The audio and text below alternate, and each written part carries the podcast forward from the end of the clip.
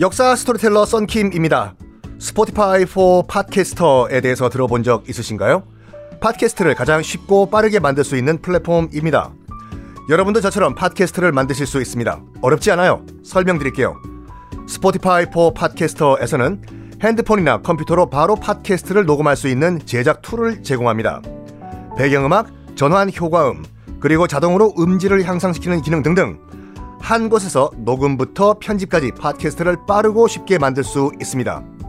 이렇게 만든 여러분의 팟캐스트는 Spotify for Podcasters를 통해서 애플 팟캐스트, 구글 팟캐스트 등 여러 다른 플랫폼에도 한 번에 배포하고 한 곳에서 관리할 수가 있습니다. 여러분이 팟캐스트를 만들기 위해 필요한 모든 것들을 한 곳에서 모두 무료로 제공합니다.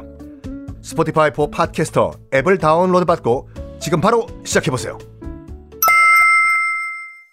네, 여러분 안녕하십니까. 역사 스토리텔러 썬킴 인사 드리겠습니다. 어, 오시오 헤이하치로라는 일본의 유학자가 백성이 굶어 죽는 거를 성리학자가 보는 것은 안 된다. 불의에 대항을 해야 된다. 저항을 해야 된다. 라고 하면서 관청 창고로 가서 열어라. 백성들에게 나눠줘라. 당연히 관청에서는. 거부를 해요. 붓을 넣고 칼을 잡습니다. 그리고 공격을 하고 창고를 습격을 해요. 그리고 쌀을 빼앗아 가지고 사람들 사람들에게 다 나눠줍니다. 일본판 로빈 후드였어요. 물론 칼은 써본 사람이 쓰겠죠. 하늘천 따지하던 그 유학자가 물론 그 의도는 좋았지만 결국에는 관군들에게 바로 진압당합니다.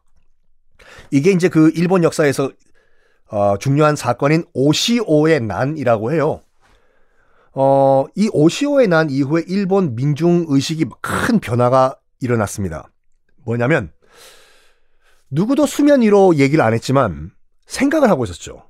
쇼군 더 이상은 안 되겠다. 에도 막부 더 이상은 안 되겠다. 근데 이거를 실천한 사람이 오시오 헤이하치로라는 유학자였습니까?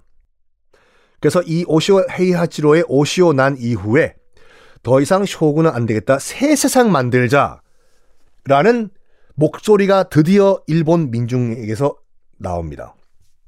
그래서 오시오 헤이하치로가 깔아놓은 이런 바탕으로 곧 등장할 요시다 쇼인 메이지 유신의 정신적 지주 요시다 쇼인과 하급 사무라이의 혁명 결국에는 메이지 유신까지 쭉 이 오시오 난에서부터 시작을 한다라고 보시면 돼요. 오시오 헤이하치로는 굉장히 좋은 사람이었지만 제가 방금 언급했던 요시다 쇼인은 물론 일본에서는 영웅이에요. 일본에서는 영웅인데 우리 입장에서 봤을 땐 절대 영웅이 될 수가 없는 인물입니다.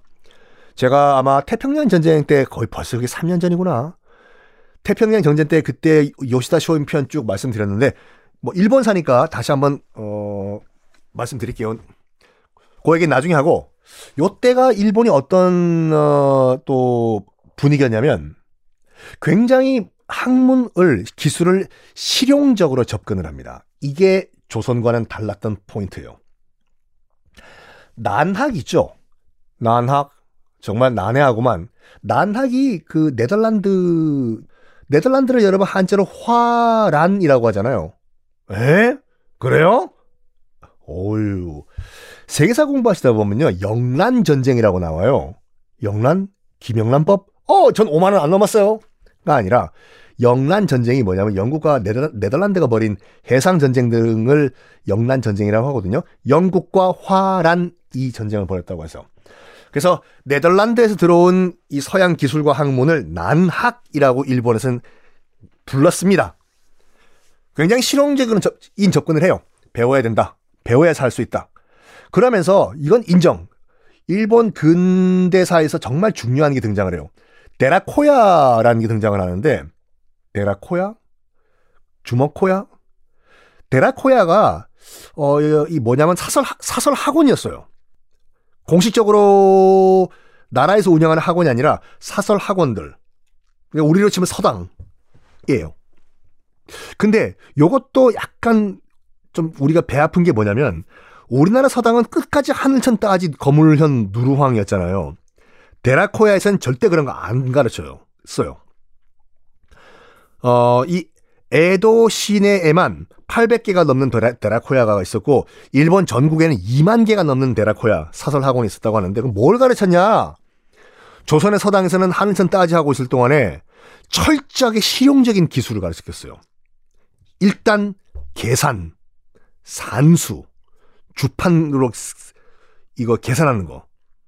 그리고 최소한의 하늘천 따지 이런 게 아니라 최소한의 글쓰기, 글 읽기. 요거요.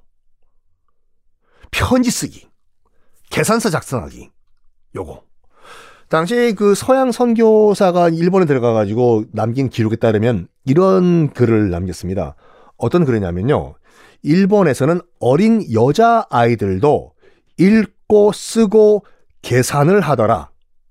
라는 글이 남겨 있는 걸 봤을 땐 여자들도 여학생들도 여기 들어가서 남자들과 똑같이 글쓰기 계산하기를 배웠다. 이거예요. 당시 분위기가 뭐냐면 일본에 도움이 된다고 하면은 뭐 유교, 서양 학문, 불교 다 필요 없고 싹싹 다 배웠다고. 스폰지 같이. 모방만이 창조의 길이다. 는건 쇼토쿠 태자 때부터 일본의 전통이었다라고 말씀드렸죠. 여기서부터 약간 조선과 일본이 다른 길을 걸 어가는 거예요. 요런 어, 오시오 헤이하치로의 개혁 정신 플러스 실용적인 학문을 배워가지고 실질적으로 기술을 배우자 플러스 결국 이것이 나중에 메이지 유신까지 이어집니다. 요 얘기를 왜 해드리냐면요. 어, 뭐, 우리가 일본을 이기자, 이기자고 하지만, 실질적으로 우리 조선과 한, 대한민국, 대한제국에 가장 큰 영향을 미쳤던 260년간의 에도 막부 시대에 대해서는 잘 모르시는 분들이 많아요. 그 전에 무슨 뭐 헤이안 시대, 야마토 시대 이것도 다 중요하지만, 실질적으로 260년간의 에도 시대 때 일본은 도대체 뭘 했길래, 어떤 변화를 가져왔길래, 같은 이웃 국가를 식민화시킬 정도로 기술 발달과 산업화에 성공했냐? 이걸 보셔야 돼요. 저는 그 큰 목 중에 하나가 데라코야라고 봐요.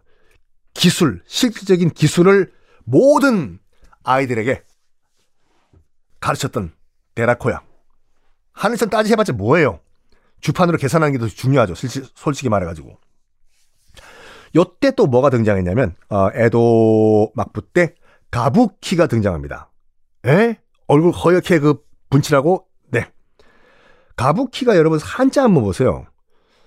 가무 음주 가무할 때 가무의 기술 기자예요. 우리 발음으로 하면 가무기. 일본식 발음은 가, 가부키. 원래는 그 조상신을 달래기 위한 춤이 가부키 춤이었거든요. 신도. 그 신사에서 하나따나 이치니 산지고롭고 시주하지 구조 후쿠오카 조상신을 달래기 위한 춤이었는데 이게 에도 시대 때 어, 사람들도 볼거리가 필요했겠죠. 여기에 연극적인 요소가 가미가 돼가지고 우리가 알고 있는 일본의 그런 연극 가부키가 이때 등장을 합니다. 자 이런 와중에 지금 저희가 말씀드리고 있는 게 아니 다음 시간에 얘기할게요.